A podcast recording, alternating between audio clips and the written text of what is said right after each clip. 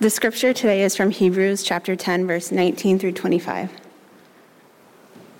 Therefore, brothers, since we have confidence to enter the holy places by the blood of Jesus, by the new and living way that he opened for us through the curtain, that is, through his flesh, and since we have a great priest over the house of God, let us draw near with a true heart and full assurance of faith, with our hearts sprinkled clean from an evil conscience and our bodies washed with pure water.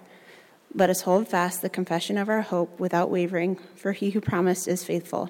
And let us consider how to stir up one another to love and good works, not neglecting to meet together as is the habit of some, but encouraging one another, and all the more as you see the day drawing near.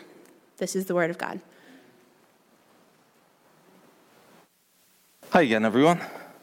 It's great to see you all and to worship together for this last afternoon worship service of the year for us or of the, of the summer before we switch to the mornings. Each week we gather here for corporate worship. And by corporate worship, we simply mean worship together as a body, as one united body. We do this every week. And I wonder if you've ever asked yourself, why? Why do we do this? And, and why do we gather? And second of all, when we gather, why do we do what we do when we get here? Well, over the next several weeks, we want to unpack that question. We want to answer that question. And, and our aim in doing this, hopefully, is for us as a church to grow in a deepened understanding and a deepened appreciation for the gathering of the church, for gathered corporate worship. And so today we want to simply ask the question, begin answering the question why do we gather? Why do we gather? And here's the first thing I want us to think about as we consider why we're sitting here today. We gather because corporate worship is God's ancient idea. It's God's ancient idea. This is not human tradition. It certainly wasn't my idea. You know, the people of God were once enslaved in Egypt for centuries. And, and the book of Exodus tells us how God rescued his people from captivity in Egypt. But what we find out as we read the book of Exodus is that God didn't just free them from oppression, He did that, but He also freed them so that they could worship Him together in His presence, in His dwelling place. In fact, once God's people are out of Egypt and they're, they're in the wilderness wandering, God establishes a, a covenant with them. And He gives them His law. And you know what else He does? He instructs them to build a meeting tent, a tabernacle. And, and here's what He says to them about this meeting place in Exodus 29, verse 43. We should be able to project this up, Brian, if the should be there. Exodus 29. He says to God's people, There I will meet with the people of Israel, and it shall be sanctified by my glory. And I will consecrate, that is, I will set apart this tent of meeting and the altar. And Aaron also and his sons will cons- I will consecrate, set apart to serve me as priests. And I will dwell among the people of Israel, and I will be their God.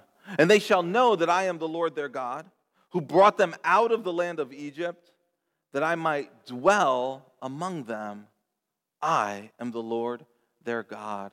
You see, one of God's goals in the Exodus was to gather his people and dwell with them. Now, he, would, he was certainly present wherever they were, but in a very special way, he wants to dwell with them by means of this holy place, this tabernacle. And then later on, there would be a temple in Jerusalem which would take the place of that tabernacle. So he says, I want to dwell with you by means of this tabernacle and by means of these people, these special people that I'm setting apart as priests. And so what happened is a handful of times a year, all the Israelites would get together, they would assemble before the Lord at this tabernacle. They would do it, for instance, at Passover. And they would do it for other festivals throughout the year as well. And then once a year, just once a year, they would, they would gather on the Day of Atonement. And all the people would, would gather to offer a sacrifice to atone for their sin. And that one annual sacrifice was accompanied by other regular sacrifices that the priests would offer daily. So here's the picture. For Israel, corporate worship as a people was an occasional special event. And now, in one sense, as I said, God dwelled with them and He wanted them to worship them every day. God says, Honor me and serve me in every aspect of your life. But gathered worship together had a special place in their society. Gathered worship in the place where God dwells, that was restricted to specific special occasions. And, and really, it was only the priests who had daily access to that presence of God. And that went on for centuries. But Jesus Christ changed all that. Because when Jesus arrives, he says, I am the presence of God with you. The Gospel of John explains the birth of Jesus this way. He says, The Word became flesh. God took on flesh and He, what? Dwelt amongst us. You know what the word for dwelt amongst us is there? He tabernacled amongst us. He became a tabernacle, a dwelling place of God with us. Literally, Jesus would say about himself, you know what Jesus would say about himself later on in his life? He says, Destroy this temple, and in three days I will raise it up. And he's talking about his own body. He's saying, My body is the temple. I am where God meets with and dwells with his people. Instead of going to that special tent or that building to worship God and deal with your sin and have your sins paid for, now you come to me, Jesus says. See, Jesus Christ replaced the tabernacle in the wilderness and he replaced the temple in Jerusalem. And now God's people worship God by coming to him, believing in him. And on top of that, Jesus replaced all those sacrifices that were offered in the tabernacle and, and in the temple. That's what the entire book of Hebrews is all about, in fact.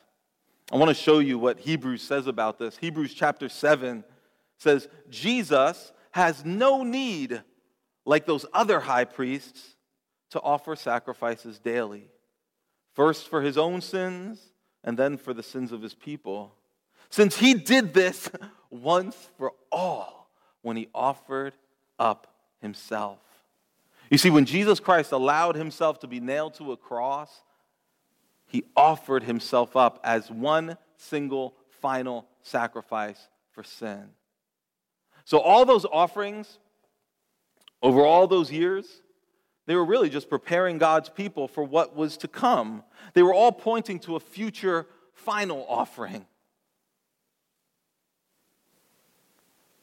Hebrews also says this in Hebrews 10, verse 11 Every priest stands daily at his service, offering repeatedly the same sacrifices. That was the life of a priest, offering those same sacrifices over and over again, which can never take away sins. That's why they were repeated over and over again, because one was not enough. These sacrifices could never take away sins, but they were called to offer them daily Verse 12, but when Christ had offered for all time a single sacrifice for sins, he sat down at the right hand of God. When do you sit down? You sit down when the work is done, right? The, the priests were standing, always offering sacrifices, standing at the altar, Jesus offers one and then he sits down. The job is done. It's finished. And it says, verse 13, he's waiting from that time until his enemies would be made a footstool for his feet. For by a single offering, he has perfected for all time those who are being sanctified. You see, because of his death, God's people are now, once and for all, declared clean, set apart and we can live in the very presence of God. The book of Hebrews is filled with that kind of language. It shows us how Jesus Christ changed the way that God's people could relate to their God. The book of Hebrews tells us that we, we have our sins forgiven by believing in Jesus and his sacrifice for us. And not only that, there's more, because through faith in Jesus, each of us, each person who believes in him, receives the Spirit of God. The Spirit of God who dwells in you always. You see, this means that now, for all of God's people, we have intimate access to Him. It's not just a few priests who have that kind of access, we have that kind of access, and better, all of God's people get to experience God's presence. Now, now here's a question that all of that raises. If the Spirit of God lives in us, and there's no longer a need for sacrifices, what's the point of gathered worship? Why do we get together? And plus, the, the, the, New Testament tells us that if you've been redeemed by the blood of Jesus, then you, really your whole life is meant to be worship. In 1 Corinthians 10, it says, whether you eat or you drink, whatever you do, do it for the glory of God. In other words, whether you're eating or drinking or anything else, it's meant to be worship. Romans 12 says, present your bodies, right? Your body, your very existence, everything that you have, present it to God as a living sacrifice, holy and acceptable to God, which is your spiritual worship. So, Christian's whole existence is an act of service to the Lord. It's an act of worship. So, again, why do we gather here? If all of life out there is worship, why do we get in here to worship together? Why do we do this? I think one place that helps us understand is very words that Elisa read to us a few moments ago. Let's go back there. Hebrews 10, verse 19 to 25, where it says, Therefore, brothers, since we have confidence to enter the holy places by the blood of Jesus, by the new and living way that he opened for us through the curtain that is through his flesh. His flesh was beaten and torn and broken to open the way for us to enter in and have access to God. Verse 21 And since we have a great priest over the house of God, let us draw near let us draw near with a true heart and full assurance of faith, with our hearts sprinkled from an evil conscience and our bodies washed with pure water. Let us hold fast to the confession of our hope without wavering, for, for he who promised is faithful. And let us consider how to stir up one another to love and good works, not neglecting to meet together or not neglecting to gather, as is the habit of some, but encouraging one another, and all the more as you see the day drawing near. If you are a follower of Christ, listen, you have the Spirit living in you. You are his dwelling place. Yes, you have access to God, and you don't need a human priest to mediate for you. But that does not mean that we ever stop approaching God together as a gathered people. Verse 25 is key here for us. It says, Don't neglect to meet together, gather, as is the habit of some. This is a famous verse, by the way, but it's often looked at in isolation. It's looked at as just kind of an added exhortation, and, and we shouldn't read it that way. We can't, because what the, the author says there, it connects with everything that goes before it. You see, this whole section is talking to the people of God as a people, not just as individuals, but as a united people. Look, look, it says, brothers, since we have a great high priest over the house. You see, he's not just a, a, great high priest over Brian or over James or over Kaylee, he's a great high priest over the whole house of God. So let us, plural, draw near together. It's corporate, it's group language here. It's calling us together to come into the presence. Not just a few times a year, like in the Old Testament, but to come again and again and again, to do it boldly, to do it with a clean conscience, he says. Because we've been cleansed, to do it full of faith because of Christ's sacrifice. He says, let's together hold fast to our confession. Don't stop believing what you have confessed, that all of your hope and acceptance with God is in Jesus. But in order for us to do all that, in order for us to hold tight to this confession, to hold tight to our hope in Jesus, in order for us to stand in the faith, we have to come together. And so don't neglect that. Don't minimize that.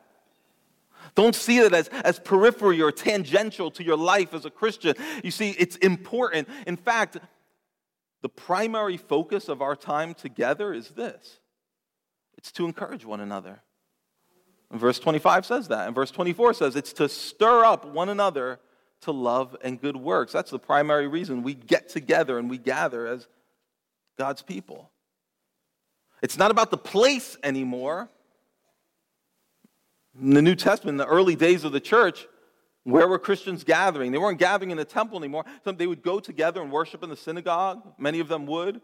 But the church would really get together in homes. When they were being persecuted and chased, they would meet in caves, catacombs. The place didn't matter. Because what mattered is it was the gathering of spirit filled people in the presence of God. You see, the Spirit is present in each of them individually, but when they get together to gather and worship God together, the Spirit of God is now present there in a, in a special way, in a different way, because all these temples of God where God lives are getting together to form this greater, bigger, more beautiful temple. Temple not made with stones, but made of people. Peter calls them living stones. Look, don't, don't get me wrong, New Hope. Worship isn't something we only do on Sunday. It can't be. Worship should suffuse our entire lives. But the gathering of the church on the Lord's Day, it's vital. It's one way, it's the way for us to approach God together in order to encourage one another and to stir each other up. All the more, Hebrews says, as the day of Christ's return draws near. The day when all of God's people throughout the ages in the world will experience his presence for eternity. You see, the gathering is God's ancient idea for our good. In the Old Testament, it looked one way and it had specific purposes. That changed with Jesus, but the gathering is still God's good idea for us to encourage us, to stir us up to love Him and to live for Him. We're prone to minimize that. Maybe even to think that we don't need that. I mean, it's good, it's tradition, I'll do it, but do I really need the gathering? Especially in our culture, we, we think so individualistically. And, that, and that, that's absorbed into our view of what it means to follow Jesus. We think individualistically. He's Jesus, I'm me, I will follow him. The relationship is between him and me alone. It's me and God. And so we seem to value personal experience over shared experience. Or maybe when we enjoy shared experience, we think about it within a small context, right? One on one, someone ministers to you and you experience community that way, and you say, wow, Jesus used this person to minister to me. That's community. Yes, it is. Or God used my small group, this small group of men or women to, to, to minister to me. God used them. We value that. Maybe we prefer that. And those are important ways that God ministers to us. I experienced both of those kinds of ministry powerfully over the course of this weekend, both one on one and in a small group, and it left me transformed in some ways. But none of that takes away from the importance of the big gathering all of God's people in a local community, in a local body coming together. It's interesting when you read about God's, when you read God's instructions for the local church, what we should do when we gather together throughout the New Testament, the emphasis always seems to be on building up the whole body. It's about how, when you arrive in this gathering, how can you help build up others in this body and, and you be built up too, so that the whole body as a whole is becoming healthier, stronger, more like Jesus. And how does that building up happen? How do we get encouraged and stirred up in the gathering? Certainly, it's through some of the one on one interactions that we have, isn't it? It's through the, the prayer that someone prays over you, or the time that you share in between, uh, after the service and before the service, sharing and ministering to one another. Certainly, it happens in those cases, but that's not it, is it? Because some of those times that we spend one on one with each other before service and after service, or in that greeting time that some of us find so awkward in the middle of the service, um, it's rushed, right? It's rushed. There's not much time. We got to kind of move on. In the gathering of the church, when we all get together in this way, how are we going to stir one another up? How are we going to encourage one another? It's through the corporate acts that we engage in together. The reading and teaching of God's word, the singing of psalms, hymns, and spiritual songs as a, a group up here facilitates that and leads us in it. But we're all doing. We're not watching them perform, we're all singing together to God and to one another. And as someone like Elisa stands up here and reads the Word of God, and we don't just go to sleep, we receive that as if it's God speaking to us because it is.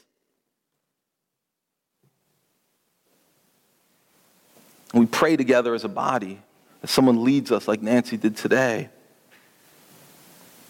As we come and take the Lord's Supper together, communion, as we'll do a little bit later today.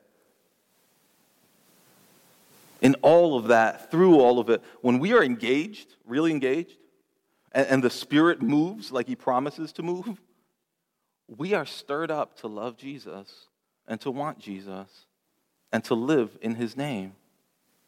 We're, we're moved into deeper encouragement and strength. How does that happen? How does just getting together and doing these things together leave us more encouraged and stirred up to love Jesus? That's really part of what we're going to look at over the next several weeks as we consider each of the elements of what we do here. We're going to look at the different parts of what we do here Scripture, the reading and preaching of the Scripture, prayer, singing, communion, Today, I just got two big picture ways that God uses corporate worship. Two big picture ways that God uses the gathering for our good and our growth. Here's one way corporate worship reorients us. It reorients us. You know what that means to reorient? It means to, to change focus or to change direction, to change your point of reference. Corporate worship redirects us, it reorients us to our God and to what's true about our God. You see, the gathering, when we get together and the Word of God is read or taught, and we sing, we take the Lord's Supper, and we pray together, in all of that, together united, we're reminded of some things. Redirected to some truths. For instance, we're reminded that we get to approach God empty handed because of Jesus. We're, not, we're not bringing sacrifices with us. We're also not bringing a long list of things that we did for him this week in the hopes that he will accept us. We come empty handed. In fact, you know we come dragging in with us?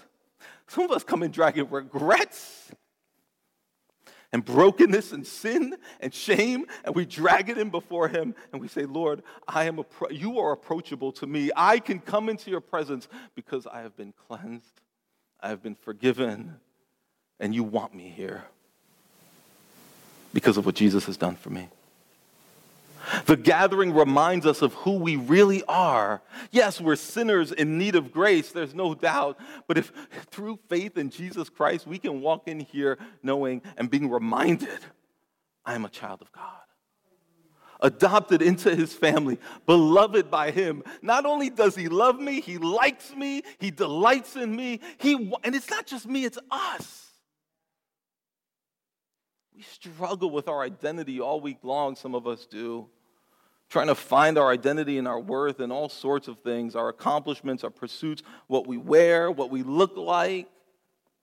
We come in here and we're reoriented to the truth through faith in Jesus. You are my child. You are my family, God says to us. All beloved by Him. The gathering reminds us of what God says about us. And we sing these songs and we read these words and we pray and we come to this table. Look, we hear so many voices telling us what they think of us. Our own voice condemns us, and we tell us ourselves what we think of us, and it's not always pretty. The gathering reminds us of what God says about us righteous in Christ, faithful and beloved, delighted in. The gathering reminds us that there is a good and gracious Father who's at work even in our sufferings. The gathering, it reminds us that, that, that, a, that there's a kingdom that's bigger and better than what we see around us. There's a kingdom that's bigger and better than our own little personal kingdoms that we're working so hard to build for ourselves. The gathering reorients us to our true king and we submit to him by hearing his word. We receive what he has to say to us. We wrestle with it and we respond in obedience and faith, with prayer and with praise. The gathering reminds us that we are not alone in exile, but that God is with us in the wilderness, now and into eternity when there is no longer a wilderness, and we're brought home. The gathering reminds us of what really matters don't we need that after weeks and days of laying up treasures for ourselves, building up our portfolios, building up our bank accounts, building up our academic record, building up our accomplishments, just stacking up stuff that we think is so important. We need to be, come together and as a body, not compare ourselves to one another, not compare our accomplishments, but instead be reoriented to our God, our Father, our King, who says, The inheritance I have for you is what really matters. The kingdom work that I've called to you, you too, is what really matters. All that really matters is promised you in Christ. And there's so much more that we're reoriented to. The gathering redirects us toward reality. It's true that when we get together in worship, we, we express our emotions to God. There's no doubt. We express our, we confess our affection and our devotion to God, and we need to do that. But that's not all we do. We're also listening to and declaring objective truth, facts. Like Jesus is the Son of glory. Like we're confessing this, this, this mystery that he took on flesh to die for us. We're confessing the truth that we will never know fully the cost of what Christ bought for us at the cross. These are such some of the truths that we sang today. So, so we're speaking truth, listening to truth, declaring it, and we're also expressing our devotion and our love, our affection for God. And this is only right. It's the way it should work because this way, truth about God is always meant to lead to praise of God. The way some have expressed it is this way theology is always meant to lead to doxology, right? Theology is knowing things about God, it's always meant to lead to doxology, which is praise to God. And we do both when we gather here, and we're redirected towards that here. One of the ways, and it's not the only way, but one of the ways that the gathering works is like this we receive truth, we listen to it, try to make sense of it, it comes into our head, and, and, and, it, and it flows down into our heart so that it affects the way we feel, and then it flows out into our hands in the way that we live and act. So, the way this is often thought of is head, heart, hand. So, the truth comes into our head, we receive it, we try to understand it, we wrestle with it, we pray that God would take that truth and, and, and, and, and use it to mold our hearts and to change our hearts so that our hearts will then overflow into acts head, heart, hands. That's one of the things that happens when we gather as a church. You walk out of here at the beginning, God's wisdom, He made this the first day of the week, which is awesome because it means that we come in here reoriented so that we can then walk out and use our hands and our bodies to serve him and others. Now, here's a, a, maybe an objection that you're thinking of. I can read the Word of God and get better teaching at home or online. And I would not argue with that. You can get better teaching at home online. Probably get worse teaching too, but. Or you could say, you know, I'm, I'm, I'm, I can listen to my favorite worship music at home, and, and it actually might sound better than the sound of people around me singing in church. And I can pick just the songs that I like to hear, the ones that really speak to me, the ones that really remind me of the presence of God. But here's the truth, guys it's not just the content that's reorienting us when we come into the gathering, it's the context in which we receive it in the gathering. It's the experiential reminder that we are a people, a royal priesthood, Peter says, a holy nation set apart to declare the excellencies of God. I'm not reminded of that listening to, necessarily reminded of that when I'm reading the Word of God on my own or listening to it on my own singing my favorite praise song as I drive down the road. Maybe God reminds me of that, but He's created the gathering purposely to reorient me to that fact. Not only is God present with you, Rob, you are part of a nation, and God is present with his nation. You are part of a royal priesthood. You are part of a family, and God is present with that family. You are not alone. I'm not meant, I wasn't made, just made to, to stream information in my car or in my bedroom or on a treadmill. Just download, right? That disembodied information through earbuds while I'm on a run. I am made and you are made to receive and respond to truth in community. We hear it together, we sing it, and speak it together, and in the hearing and the speaking, we're encouraged. You know one of the ways we're encouraged, we're singing these words, and we hear someone next to us singing it, and we look at them and we say, You believe this too? You mean I'm not alone? Because in the workplace, I feel like I'm the only one that believes this. And sometimes I wonder if I even believe it. But you believe this too? Dad, you really believe this?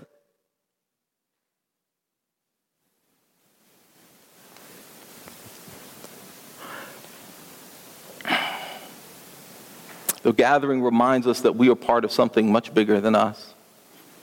It's ancient, lasting community of worshipers that existed ever since God started calling people to himself. So, parents, I mean, fathers, it's Father's Day, right? Dads, when you sing to the Lord with more enthusiasm than you show watching a game, you are helping to reorient your child to what really matters. And that's not lost on them. Parents, when, when you set aside your phone and all the, the, the, the many gigabytes of info that it's waiting, that's waiting for you in that device, when you set it aside to reorient yourself towards God in the community, you are showing your child what really matters to you, and where your life is centered. You're humbling yourself under one who is bigger than you and who loves you deeply. I can't count personally the ways that God has used the gathered worship of the church to reorient me. In times of deep depression, well, I'll give you an example. In times of deep depression, I have been ministered to powerfully in solitude, just by myself, me and God. I've been ministered to and helped powerfully in the midst of depression when in one on one ministry. When someone has prayed over me or shared words with me, listened to me. I've been ministered to in the midst of darkness by a small group of people. God's used all those contexts. Even this weekend, He did. But you know, sometimes it's, it's been the gathering. This gathering, you brothers and sisters. Sometimes it has been corporate worship that I needed, even when I least wanted it, and I just wanted to stay by myself. And God dragged me into corporate worship. And I had to come because someone had to preach, right? So I had to come. Maybe that's why God has me preach, because He knows it'll keep me coming back to the gathering. Because that's what I've needed. To hear God's people praise Him around me and with me and speak God's words into my ears. It brought life. It stirred me up to love and to believe in my Savior. The Israelites, they entered the temple and the tabernacle, and every time they went into that place, you know, they, they went in remembering we are sinners and we need a sacrifice to atone for us. But when we gather, You know we gather declaring? Atonement has already been made for us. We're freed from guilt. We're freed from shame, whether we realize it or not. We have been received by a Father who longs, in fact, is excited to speak to us and to have us near and to see us with our brothers and sisters enjoying fellowship. Desires to see that. So that means we don't come in as consumers, right? I don't don't come in as a consumer, don't come in as a spectator. Certainly don't come in as a critic. If you do, then you've missed the whole point of this gathering. Some of you, maybe, maybe we feel pressured when we come in this place to come in wearing a mask, pretending like everything's okay. Oh, man, Lord, free us from that. Free us from this, this foolish insidious, powerful desire to hide ourselves from one another in the gathering and to fake. Because we're here to engage and we're here to, to welcome the redirection that God has for us. We're here to say, Father, we are your children. What do you have for us? What do you have for us to see? What do you have for us to hear? Corporate worship reorients us. Lastly, corporate worship forms us. It forms us, it, it shapes us. You know, scientists are learning more and more about how habits, repeated activities that are habituated, how they change us. They change our brain. They change what we desire. The, the habits that we form, they change what we look to for comfort and what we look to when we're in trouble. Our ha- you see, we form habits, but then our habits form us. And we tend to think of that, at least I do, typically in terms of like personal habits, right? So think about some of the personal habits you have, your morning routine. Or think about some of the impulsive habits that you have. For instance, when you grab your phone, what's the, which app is it that your thumb tends to just like instinctively go to? Like you don't have to think about it. You pick up your phone, your thumb goes there. Boom.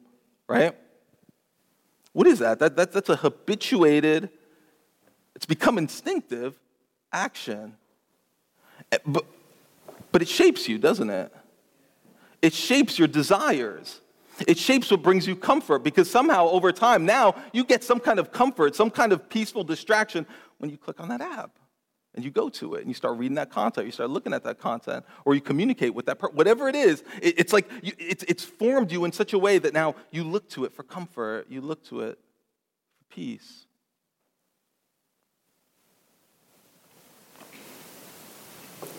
So healthy habits shape us just as much as unhealthy habits do about the practice that's not there's no, no coincidence that over the, the course of christian history it's been very common for followers of christ to pray in the mornings and to read god's word in the mornings. Why is that?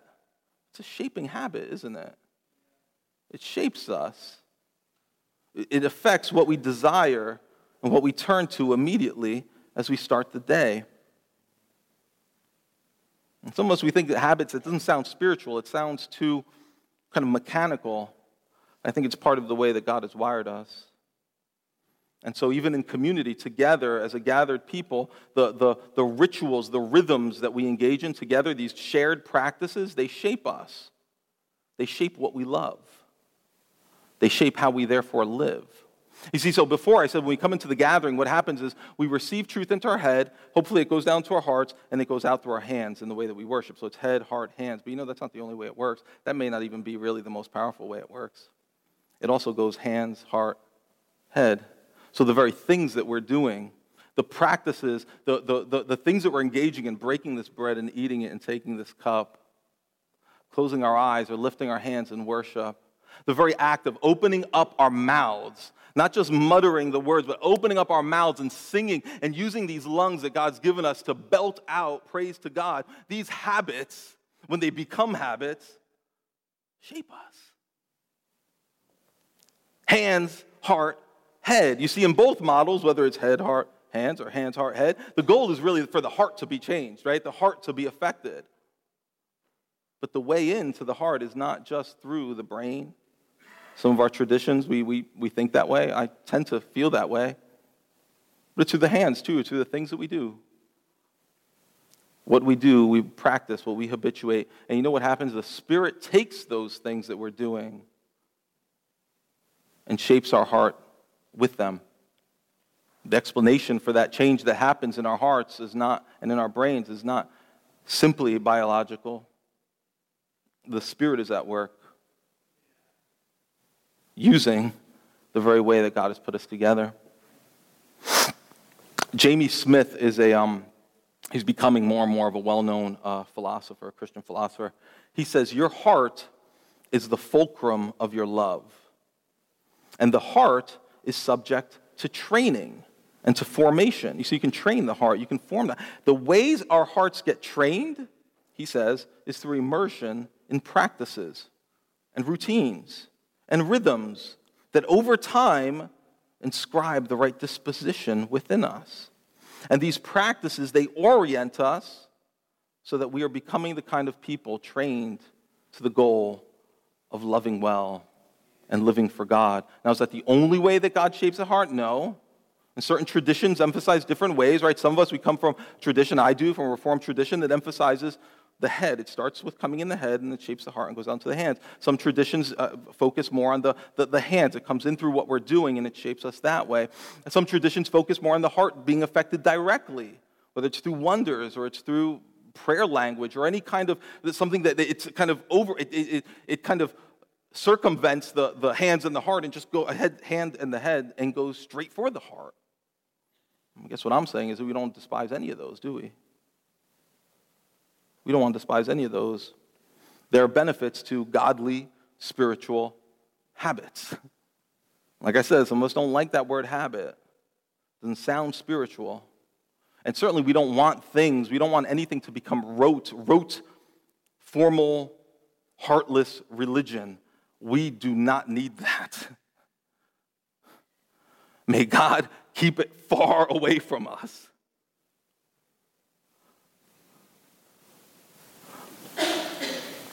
But when we develop rituals and customs and habits, we're actually walking in the way of Christ. In Luke 4:16 it says, "And Jesus came to Nazareth where he had been brought up.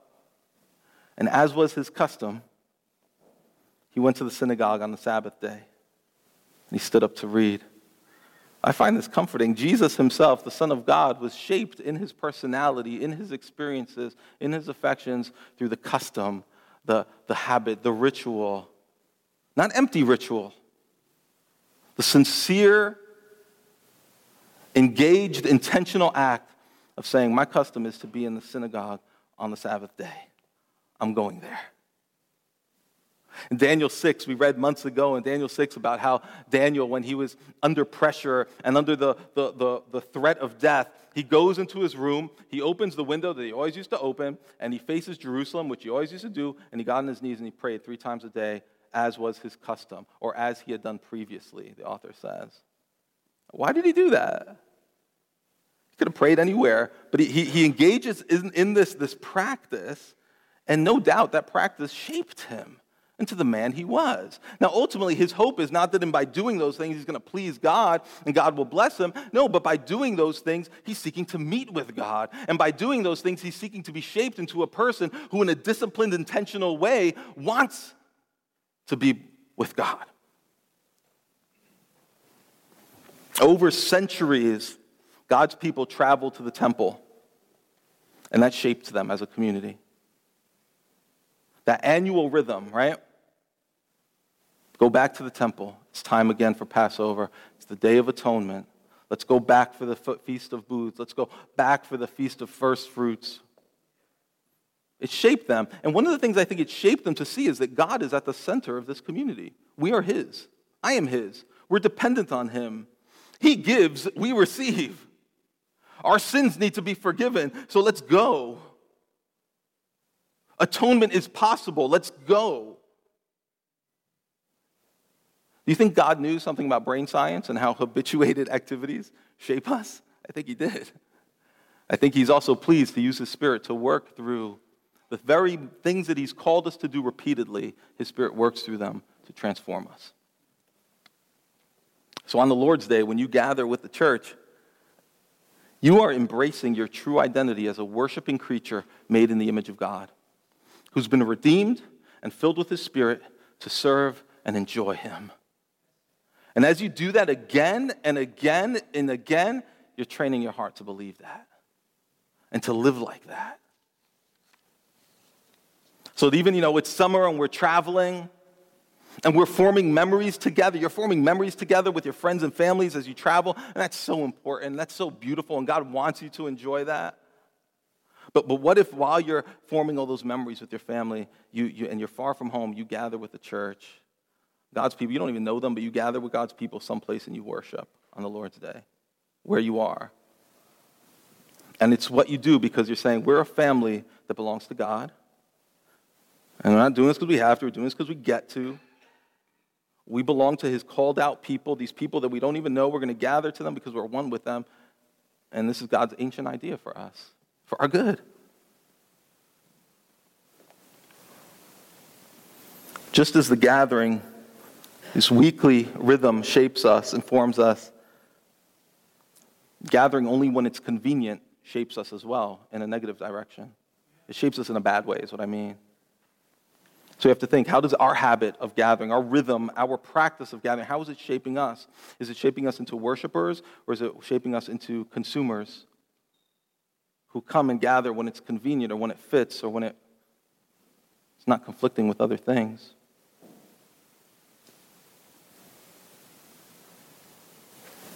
What is your pattern? What is our pattern of gathering with the church shaping us to believe about ourselves and about the world? How is it shaping our families as well?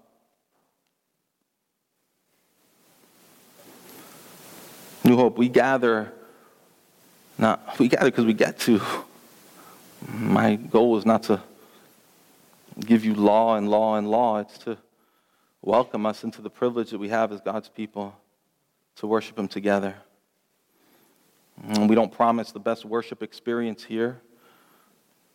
Maybe there are way things we need to change, maybe in the future about the way we worship, whatever, but I'll tell you this the goal is for us, and in this series, as we dive into what corporate worship is about, the goal is for us to value and to love and to prioritize the gathering. Because it's God's ancient good idea for us. And we need to be redirected and we need to be formed week by week. Let's pray. God, we thank you that you have always been about engaging your people, relating to your people, calling your people to us. And so we, we thank you for the wisdom with which you've done that over the years and over the centuries. But we thank you that when we come in here, we don't need to come bringing in our sacrifices, burdened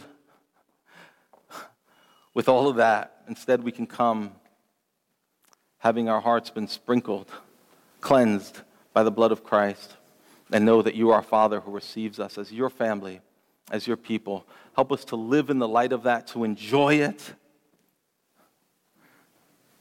In Jesus' name, amen.